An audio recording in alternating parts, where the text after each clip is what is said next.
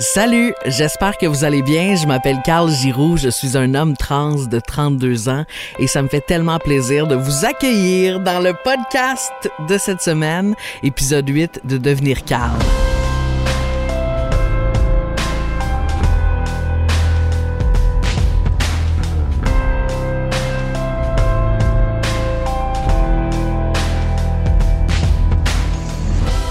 Je suis tombée cette semaine sur une vidéo que j'avais enregistrée il y a un an jour pour jour avant de commencer ma transition, avant même d'en parler.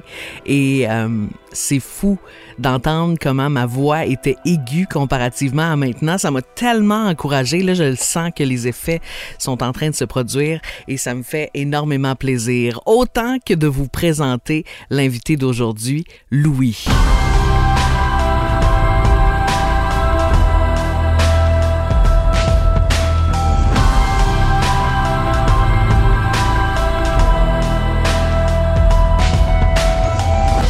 Ben, bonjour Louis, merci d'être avec nous autres aujourd'hui. Bonjour, merci de m'accueillir. Oui, ça fait tellement plaisir. Je vais commencer avec ma question de départ, la fameuse Qui es-tu, Louis? Je suis un homme trans de 24 ans. Euh, J'ai débuté ma transition euh, en juin dernier. Puis euh, je viens de région, là, ça fait cinq ans que je suis à Montréal présentement. Et puis je travaille dans le domaine de la, la sécurité de l'information. Puis c'est pas mal, en gros, mon portrait, là. Ça te résume bien. Ouais. tu le dis euh, en partant, tu as grandi en région. Euh, J'ai vécu en région pendant une certaine période de ma vie aussi. C'est pas toujours évident quand on a une différence en général. Euh, Est-ce que tu avais déjà des indices de ta transidentité à ce moment-là quand tu vivais en région? Oui, en fait, je pense que je, je l'ai toujours su.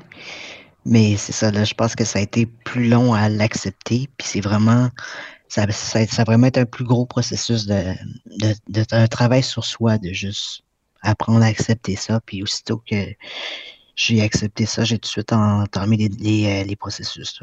J'ai commencé, je pense, à l'accepter réellement l'année passée, là, au printemps dernier. C'est quand même vraiment récent. T'étais plus en région, là, t'habitais dans une grande euh, région.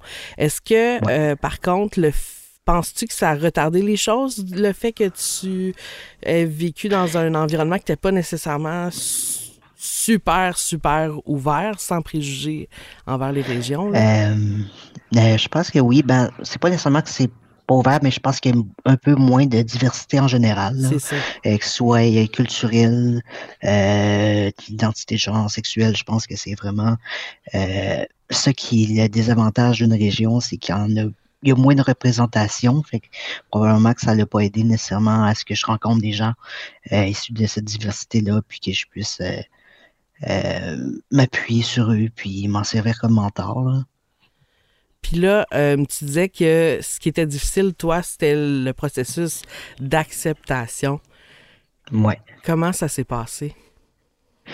Ben, je pense que le- j'ai écouté quand même pas mal de podcasts de personnes trans qui euh, ils parlaient de leur, de leur expérience. Puis je pense que aussi avec les rencontres que certaines rencontres que j'ai faites, euh, ça m'a ça m'a un peu euh, ouvert les yeux là-dessus. Puis euh, c'est un processus là, fait que je pense que ça a pris quelques mois euh, après ça que j'ai fait mon dé là-dessus. Puis euh, il y a toujours un peu des questionnements aussi euh, quand tu penses à faire la transition. Ben, je vais ressembler à quoi?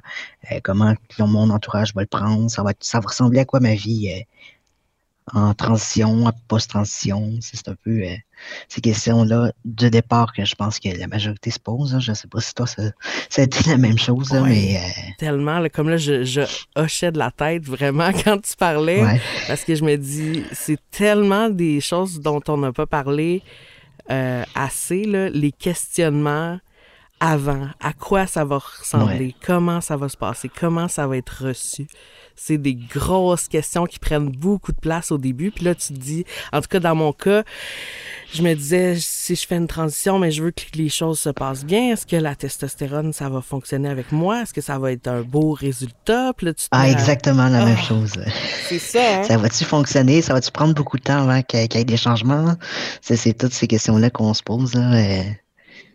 Vraiment. Puis on est habitué de devoir être en mode euh, j'ai toutes les réponses quand les gens nous posent des questions parce qu'on veut donc pas que les gens pensent qu'on n'est pas sûr de notre affaire.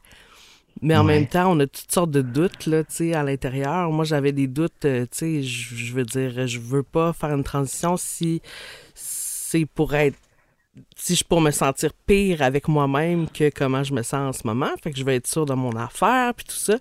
Mais euh, toutes ces questions-là, c'est correct qu'on les ait, tu sais. Ouais, non, c'est ça, là. C'est vraiment juste d'accepter le fait qu'on est, on peut avoir certains doutes sur certains aspects. Ça veut pas dire qu'on n'est pas, on n'est pas trans pour autant. Ça n'enlève rien à notre, notre identité, quoi que ce soit. C'est vraiment juste parce que y a, c'est pas, c'est pas, l'aspect, c'est pas juste la transition, mais tout ce qui peut venir alentour. Euh, je veux dire, j'ai des problèmes de santé qui peuvent euh, nuire à ma transition? Ça, c'est comme plein de questions qu'on, se pose, mm qui sont légitimes aussi, là. Vraiment. Euh, ah, excuse. Non, vas-y. Ben justement, tu sais, quand, quand j'ai euh, fait le processus, puis je suis allé voir les, euh, les professionnels pour avoir des, les lettres de recommandation, ma plus grande peur, c'est que euh, je dise quelque chose, puis que ça, ça qui pense après ça que je doute, puis qu'après ça, ça puisse me mettre des bâtons dans les roues. C'est ça, hein? C'est comme mm. on a l'impression que c'est un pouvoir de oui ou non, tu sais T'as-tu le droit d'être trans? T'es-tu vraiment trans? Peux-tu prouver que t'es vraiment trans? Puis c'est. Je pense que dans le, premier podcast avec Alexandre Bédard, on en a jasé de ça. Puis tu sais, il disait ces professionnels-là sont pas là pour nous dire si on a le droit ou pas. Tu sais, ils sont plus là pour nous outiller. Mais Colin, qu'on veut, on veut pas avoir l'air pas sûr de notre affaire. Non, en effet. Puis euh, ça, moi, au début, je ne connaissais pas nécessairement euh, le fonctionnement quand on va voir un, professionnel pour euh, justement avoir des lettres de recommandation. Fait que c'est un peu ma crainte, mais je pense que les professionnels sont quand même assez sont au courant de nos craintes, puis je pense qu'ils sont vraiment là pour nous appuyer puis nous dire écoute, tout ce qu'on veut, c'est savoir que tu es consentant euh, aux changements qui vont, qui vont euh, arriver euh, grâce au traitement. Puis, tu sais, après ça, tu fais ce que tu veux. on va juste être là pour t'accompagner. Toi, tu étais en début de transition comme moi. On vit à peu près la même chose. Tu as choisi d'amorcer ta transition sociale en même temps que ta transition médicale. comment ça se passe, ces deux choses-là? Euh, ça se passe quand même assez bien. En, euh, en fait, euh, aussitôt que j'ai j'étais sûr que je voulais commencer ma transition, c'était fin, fin avril. J'en ai parlé à ma gestionnaire parce que je savais que j'allais prendre plusieurs rendez-vous pour aller voir des professionnels pour les aides de recommandation, puis comme pas mal tout ça. Fait que je, je l'avais averti. Puis, euh, puis aussi pour l'avertir, pour pas qu'elle fasse le saut, puis un peu préparer aussi à mes collègues comment qu'on allait l'annoncer. Puis euh, ça s'est fait avec mes deux gestionnaires, là, je pense que ça a vraiment bien passé. Ouais. Même plus que plus que je pensais, là, ils ont vraiment été un support incroyable. Puis même mes collègues, là, aussitôt que je l'ai dit en juin, euh, ça a été c'était vraiment le fun de recevoir autant une grosse dose d'amour à ce niveau-là. socialement, ça, ça a vraiment bien passé au niveau de mes amis, ma famille. Euh, ben non, j'ai rien à dire là-dessus. La, transition, la transition sociale, ça s'est fait euh, comme dans du beurre. Ah ouais, c'est vraiment Puis sinon, euh, sinon la transition un peu plus médicale, ça s'est super bien passé aussi. Là. J'ai, j'avais, j'avais tout de suite envoyé mes papiers pour la mastectomie. Puis ça, j'ai été quand même chanceux, j'ai pas attendu, trop longtemps. Puis sinon, ben, la testostérone, ça va bien. J'ai pas d'effet trop euh, négatif à ce sens-là. Moi, je suis curieux, par contre. Ouais. Euh, toi, comment que ça s'est passé, ton coming out au travail? Parce que probablement que tu t'as fait un coming out à tes collègues, puis après ça, tu l'as fait au grand public. Oui, oui, totalement. Ça s'est vraiment bien passé dans les deux cas. Euh, ben, premièrement, ma famille, ça a bien été, mais mes collègues de travail, j'avais peur, pas parce que mes collègues sont pas des personnes ouvertes ou, tu sais, je savais déjà que ces personnes-là allaient être correctes, mais c'est le, le saut que tu fais dans le vide de il n'y a plus de retour en arrière qui me faisait peur, tu sais une fois que tu, le- tu le dis, là, c'est c'est dit, là. Faut, faut que tu assumes tout ça, puis que tu continues d'avancer, puis finalement, ça a tellement bien été reçu. Euh, J'aurais pas pu demander mieux. Euh, on m'a posé des questions qui étaient des bonnes questions. On m'a... euh, Il y a toute une, une belle curiosité là-dedans que je trouve tellement, tellement enrichissante. Puis, tu sais, mon patron, moi, je lui ai dit... il y a un matin, je, je vais te raconter comment ça s'est passé quand j'ai dit à mon patron, là. Il y a un matin où je, je suis rentrée au travail, puis là, j'étais assis, puis j'étais en train de travailler. Puis moi, avant de euh, faire mon coming out comme personne trans, j'avais fait un coming out comme personne non binaire. Puis là, mon boss est arrivé, puis là, il nous saluait, puis là, il a dit Salut, girls! Les surpris, puis il a dit Girls and Boys, et parce que j'étais comme le seul gars, dans le fond, mais tu sais, à ce moment-là, j'étais non-binaire. Mais le, le fait qu'il a fait cette attention-là, ça m'a donné le, le go de lui dire que j'étais trans. Fait que là, j'étais allée dans son bureau, puis là, lui ai dit euh, Je vais amorcer une transition. Puis il, m'a dit Hey, sérieux, man, je te trouve vraiment cool. c'est Ah, c'est vraiment cool, dit. là, sa réaction. Fait que ça a tellement bien été. Toi, ça ressemblait à quoi quand t'as fait l'annonce? euh? En fait, euh, j'étais stressé. Par contre, je m'étais, dit, je vais dire, je, je savais pas comment lui dire, mais je savais que ça allait bien, allait super bien le prendre, mais tu sais, comme tu as dit tantôt, je pense que c'était un saut dans le vide, là. Mhm. C'est quasiment comme je sautais en parachute, là. Fait que j'ai juste dit le matin à, à 7h30, 8h, je disais, hey, je peux-tu te parler? Elle a commencé à être stressée, elle pensait que je voulais partir parce Ah! que là, il y avait, il y avait, il y avait une autre personne qui, qui était partie en maladie, il y avait comme une autre personne après ça dans le mois qui était, qui était partie. Fait que là, elle était comme, ah, j'espère que c'est, j'espère que tu veux là. pas partir. Non, c'est ça. Puis après ça, j'ai dit, elle ah, je sais, ok, c'est correct.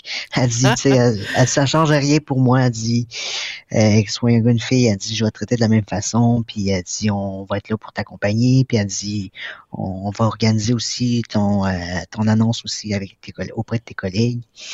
Ouais, Wow. c'est ça. Ça s'est super bien passé. Puis c'est ça, là, j'ai, fait euh, mon coming out au, au niveau de mes collègues euh, en juin, euh, quand j'ai commencé la testostérone, en fait. C'est vraiment, vraiment le fun. Imagine si on devait rentrer le matin, travailler dans un environnement où on se sent pas accepté, tu sais. Ouais, non, euh, c'est sûr que je pense que j'aurais changé dans, de- Ouais. d'environnement avant de faire une transition. Là, je pense que c'était le plus important pour moi, c'était de me sentir en sécurité puis de me sentir bien entouré pour faire la transition, là, vu que c'est pas quelque chose qui est super facile non plus. Mhm. Là. Wow, mais c'est vraiment, vraiment positif. Euh, Il y a une partie de la, de la transition qui, de la transition comme au niveau social qui prend pas mal de place, c'est le changement de nom et de mention de sexe. C'est tout un processus. Est-ce que tu peux nous en parler un peu de ce processus-là? Pour toi, comment ça s'est passé? Euh, en fait, j'ai envoyé mes papiers euh, mi-mai. Puis ouais, c'est ça. Là, j'étais comme vraiment dans, dans le, dans le moment où ce que, où ce qui refaisait la, la- il y avait une réforme là. Oui. Euh, où ce que je pense qu'il il- il ajoutait la mention euh, non binaire, puis aussi que ça se, la, la gratuité Ouais. à cette demande, à la- cette première demande là. Ouais. Fait que là c'est ça là, ils ont, euh, ils ont ils ont attendu de l'annonce en juin. Aussitôt qu'en juin ça a été annoncé, ils m'ont ils m'ont offert la possibilité en fait, vu que j'avais donné mes papiers avant, ils m'ont dit si tu veux mettre la, la mention- mention non binaire, il n'y a pas de problème. Puis euh, euh, ça va être gratuit. Puis euh, c'est ça, on attend jusqu'à fin juillet euh, qu'on ait reçu tes documents. Si, si on n'a rien reçu, on va prendre la demande telle quelle, sinon euh, on va la modifier. Donc euh, après ça, j'ai attendu. Puis euh, début début août, j'ai reçu euh, la lettre qui disait que ça avait été accepté. Puis fin euh, mi-septembre, j'ai reçu mes documents officiels. Parce que là, j'ai pu commencer le, le long processus de changement de nom partout. C'est ça, la, la deuxième partie. Là. Moi, je vais être honnête avec toi. Là. Moi, j'ai fait, le, le- j'ai rempli mes papiers. euh, je me rappelle même plus c'est quand, mais c'est dans les premières choses que j'ai faites. Ouais, moi aussi. C'est vraiment, là, ça, ça pressait pour moi. Puis là, quand j'ai reçu euh, les derniers papiers disant, comme voilà, tu peux commander ton certificat de naissance, puis tout ça, Ouais. là, j'ai mis ça sur pause. Puis pas- mis ça? Ouais, pas parce que je, je veux pas, là, mais on dirait que la, l'ampleur des démarches, là, ça me décourage tellement. Puis c'est con parce que je pourrais juste commencer puis petit à petit le faire. Puis, mais ça- on dirait que c'est tellement de démarches, là. Ben, c'est c'est épuisant, honnêtement, là, de, de devoir faire les changements partout.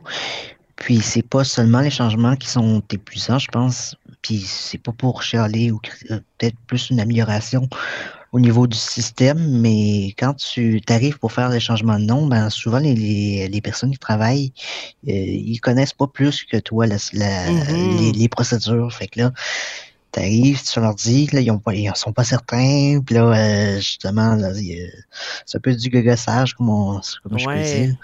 Puis là, après ça, c'est ça, il faut que tu vérifies qu'ils l'ont bien fait, que ça a bien fonctionné après ça, parce que des fois, tu te rends compte que ça n'a pas nécessairement fonctionné. fait tu sais, c'est quand même de vérifier après ça, partout, ça a-tu changé partout, ça y a-tu un, un- un bug dans le système, dans le processus? C'est vraiment tout ça aussi à vérifier. là. C'est comme une grosse coordination euh, juste de, de, de changement, le changement de nom puis le changement de mention de texte partout. là. Fait que c'est ouais, c'est ça qui est, qui est le plus euh, qui est plus décourageant. Mais je pense que le faire petit à petit, c'est vraiment une bonne idée. Là. ouais. Ouais. Toi, tu toi, as terminé toutes ces démarches-là? Ou il y en a encore qui Ouais. restent. euh? Ah, il me reste juste euh, euh, Equifax. Ah ouais, c'est tout? Ouais. Wow. Puis comment, à refaire mon passeport. euh, Ok. ouais. comment tu te sens quand tu vois tes cartes avec ton nouveau nom? Ah, ça, c'est le fun, par contre. C'est euh, ça, c'est un sentiment d'euphorie, justement, là, de juste voir la, la nouvelle carte. Puis en plus de ça, ce qui est drôle, c'est que j'ai refait mes, toutes mes cartes en septembre. Mais là, il était, il était expiré. Euh, il, il expirait en mars. OK. Puis euh, c'est ça, je les ai toutes refaites euh, Wow. il y a récemment. Puis je vois quand même encore la différence entre. je sais pas, ça faisait quand même trois mois que j'étais sous testostérone, je pense, quand je, les, je, les, je les ai faites, les, Ouais. les, les cartes. Puis là, là, je les vois, puis il y a une- encore une méchante différence, ça, fait que c'est drôle. Ah, j'ai hâte. J'ai hâte. Ça me donne, ça me motive, là, ça me donne le goût de faire mes démarches pour avoir ce Ben, feeling-là. C'est un, un mal pour un bien, je pense que c'est Ouais. quelque chose d'épuisant, puis c'est- on le fait, chacun le fait à son rythme, mais je pense que c'est quand même vraiment satisfaisant quand tu reçois tes papiers euh, officiels avec la mention M, puis après ça, le, Hmm. le- ton nouveau nom, puis ta- tes, tes nouvelles photos aussi. Là. Je sais- toi, as-tu fait ton permis, puis euh, ta, carte- Non, ta c'est carte ça. d'assurance maladie? j'ai même pas fait venir mon nouveau certificat de naissance encore. Je suis vraiment restée stockée à mon changement de nom. Tu sais, aux yeux de la loi, je suis Carl Giroux, mais aux Ouais. yeux de tous les départements, je le suis pas vraiment. là. Fait que faut vraiment que je fasse ça. Là. Ça prend. Ah, ben, il n'y a pas de stress non plus à avoir, mais je pense qu'il faut que tu le fasses quand même dans un délai raisonnable pour être sûr qu'il n'y a pas, de, pas d'enjeu au niveau de la sécurité. ouais, ce, qui, ça. ce que ça fait au niveau des banques puis euh, des, institutions, des institutions financières, c'est que si- euh, s'il y, a un doute de fraude ou quoi que ce soit, que c'est trop mélangeant, euh, ils vont probablement te barrer ton compte puis ils vont te demander de te déplacer, Ah ouais, hein? de- d'emmener toutes tes pièces d'identité puis après ça, tu sais, de t'authentifier. Au niveau de la sécurité, c'est quand même assez strict là-dessus. Puis au niveau de- aussi des revenus Québec, revenus euh, Canada, de, de faire tes impôts avec le- tout le même nom, c'est vraiment strict là-dessus, là, malheureusement. là. Ouais, tu vois, j'avais pas pensé à cette dimension de sécurité là. Comme là, Ouais, ben, je- travaille en, dans la sécurité Ouais, que j'en vois toutes les couleurs. Là. Comme là, je dois faire mes impôts, là. Je les fais à quel nom, tu sais? Euh, C'est ça, tout, là. euh, tous tes trucs sont ton- à ton ancien nom, euh, je pense que ça va C'est être. à euh, l'ancien nom que je fais ça. ouais. Et là là, hein? Ouais, sinon, je pense que ça va les mêler s'il y a comme Ouais. deux, trois papiers à ton nom, après ça, deux, autres papiers à ton ancien nom, c'est que ça fait vraiment mélanger. Ah mon Dieu. Ouais, ok. Je vais me mettre là-dessus. Ça veut dire que t'as pas fait tes impôts. Oh là là, en tout cas. Ouais. Mais euh, là, ça, c'était pour la transition sociale. Au niveau de la transition médicale, comment t'as vécu, toi, euh, les changements puis tout ça? Euh, je les ai bien vécus. C'est sûr que j'ai commencé avec des- une, une- une faible dose, là. C'était une euh, 0.25 aux deux semaines pendant un mois. Puis ensuite, c'était 0.25 millilitres à chaque semaine parce que je suis, pour ceux qui ne savent pas, je suis par injection. OK. sous-cutanée, là. Et puis, je pense que j'ai compris que toi aussi, tu étais sous, sous, injection sous-cutanée. Même chose que toi. Avec des latestril? Ouais, exact. Ouais. Ouais, souvent, je pense que c'est un des plus populaires. Euh, ouais, c'est ça. Puis euh, après ça, en août, il m'a augmenté à 0.5 minutes.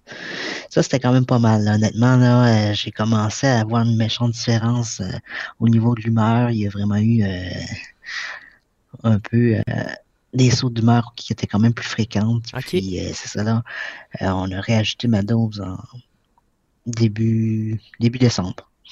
On l'a rebaissé, justement, parce que c'était un peu trop élevé là, à ce niveau-là. J'avais, j'étais beaucoup plus colérique, j'étais beaucoup plus impulsif, impatient. Euh, honnêtement, ça a été, c'était le fun parce que j'étais quand même capable de contrôler. Mais euh, c'était pas c'était pas nécessairement le fun au niveau émotionnel à l'intérieur. Ça. ça te fait comme un des montagnes russes en dedans, là. C'est pas. Euh, ouais, mais sinon, le reste, c'est quand même le fun de voir son, son visage changer. Ça, mm-hmm. tous les changements que tu, tu, vois à chaque mois, là. Euh, je sais pas comment toi tu fais pour euh, traquer tous tes changements, là. Tu fais des vidéos ou quoi que ce soit, là, mais c'est le fun à, voir. Oui, ben moi, je fais des vidéos, euh, mais c'est surtout ma blonde qui remarque mes changements. c'est elle qui remarque chaque petit détail de moi, là, parce que moi, j'ai pas le sens de l'observation, fait que c'est bien dur pour moi de voir les changements, là. Euh, fait qu'elle, elle, elle, elle, les remarque. je pense qu'on est aussi plus critique envers nous-mêmes, fait que ça, ça, ça, ça bloque un peu la le fait qu'on les remarque moins. C'est vrai, ça. Mais je pense que j'ai remarqué aussi avec la testostérone, je remarque moins les choses en général. Avant, je remarquais quand même vraiment beaucoup les détails. Ouais. Mais là, euh, je te dire que ça a changé. Ça change. Je remarque euh, beaucoup moins. Je remarque beaucoup moins les, mettons, euh, mes collègues qui sont coupés les cheveux, ou mes proches qui sont coupés les cheveux ou qui sont teints les cheveux. Il faut que ça soit un gros changement pour que je remarque, sinon je remarque pas. C'est tellement intéressant ça. C'est comme les changements qui sont pas physiques, des changements qui sont comme psychologiques. Ouais. C'est tellement fascinant. Là. Tu sais, le fait, j'en parlais dans le dernier podcast, mais je suis pas capable de pleurer. Euh, c'est vraiment bizarre. J'ai, j'ai été braillard toute ma vie. puis là, je peux plus pleurer. J'ai de la misère à exprimer mes émotions. Mettons, euh, j'avais une super bonne communication avec ma blonde. J'avais pas de problème à mettre des mots sur toutes les choses que je ressentais. Puis là, là, c'est, faut que je travaille vraiment plus fort là, pour arriver à mettre des mots sur, euh, sur ces choses-là. Puis c'est vraiment là, drastiquement depuis le début de la testostérone. Ah ouais? Ouais, c'est vraiment fascinant. C'est drôle de voir que les changements sont vraiment pas toutes pareilles, même si on fait toute une transition. Ouais. Euh, il y a des changements que. Moi, les larmes sont. Je pense pas que ça a changé à ce niveau-là. Ah ouais? Je pense que j'ai juste jamais beaucoup pleuré de nature, mais euh, je suis pas encore capable si je veux. là. C'est pas quelque chose qui. Euh, tu sais, j'en ai entendu plein qui disent qu'ils sont plus capables de pleurer, mais moi, c'est pas. C'est pas le cas. Mais sinon, au niveau des émotions, je pense que j'ai toujours eu la difficulté à à les exprimer. Fait que ça, ça n'a pas changé. je pense que c'est resté pareil.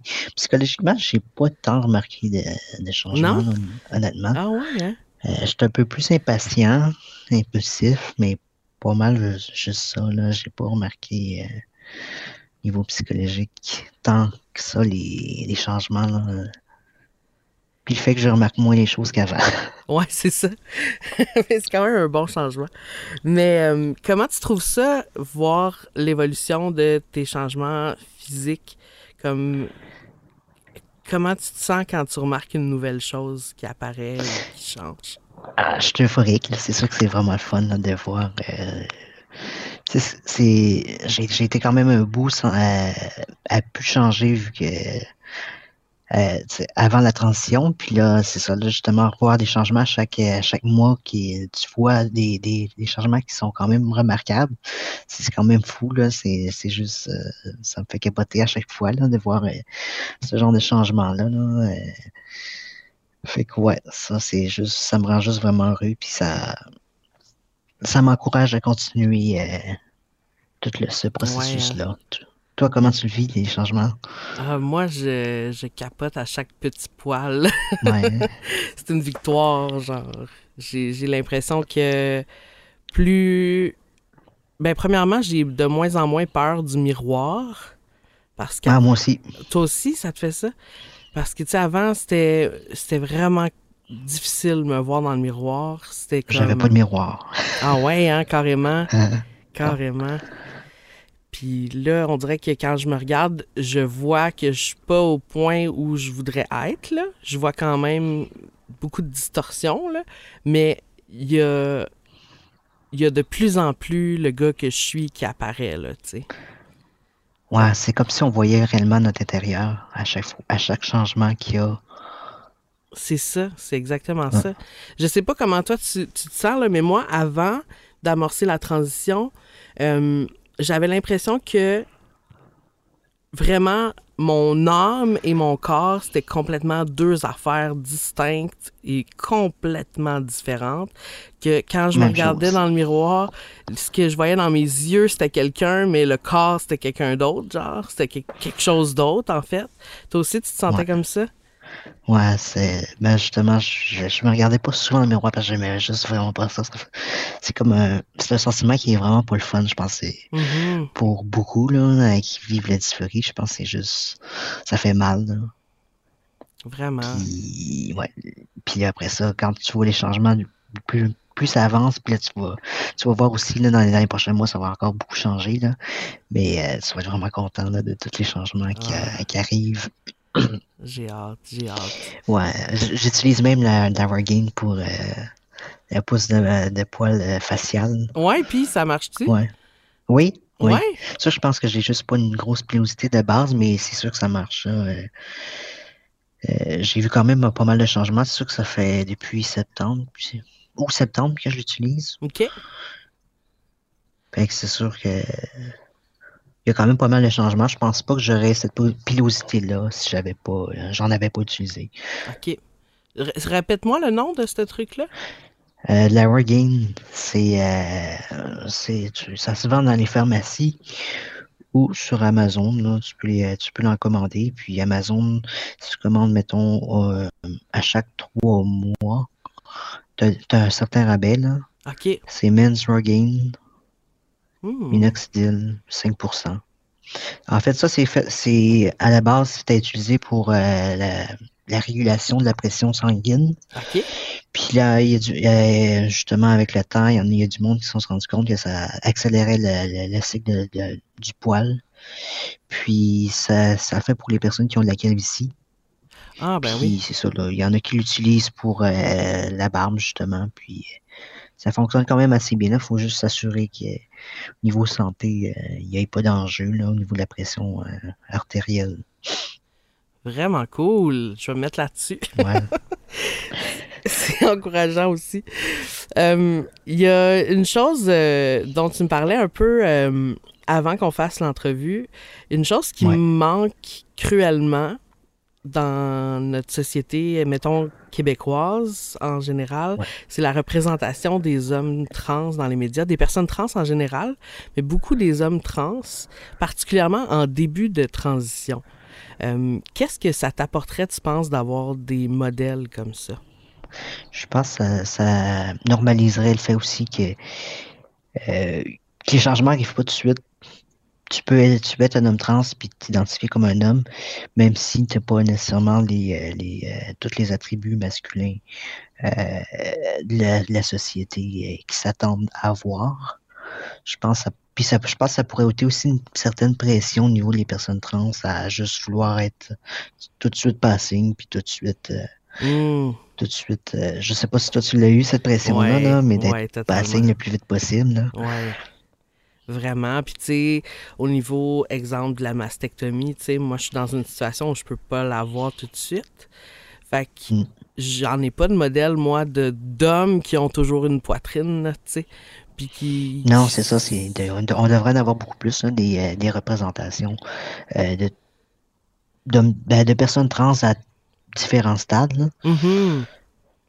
Mais oui, je pense qu'il y a moins de représentation d'hommes trans en général. ouais, hein? euh, dans les médias québécois. Il y a plus de, de femmes trans. Euh, si on regarde avec OD, là, euh, Occupation Double, il y a eu deux, deux, deux représentations de personnes de, de femmes trans, mais il n'y a pas encore eu de représentation d'hommes trans. Exact. Exact. J'ai hâte que ça arrive parce que je pense qu'on s'en va par là, mais faut, euh, faut, faut que des gens osent prendre ces décisions-là, tu sais.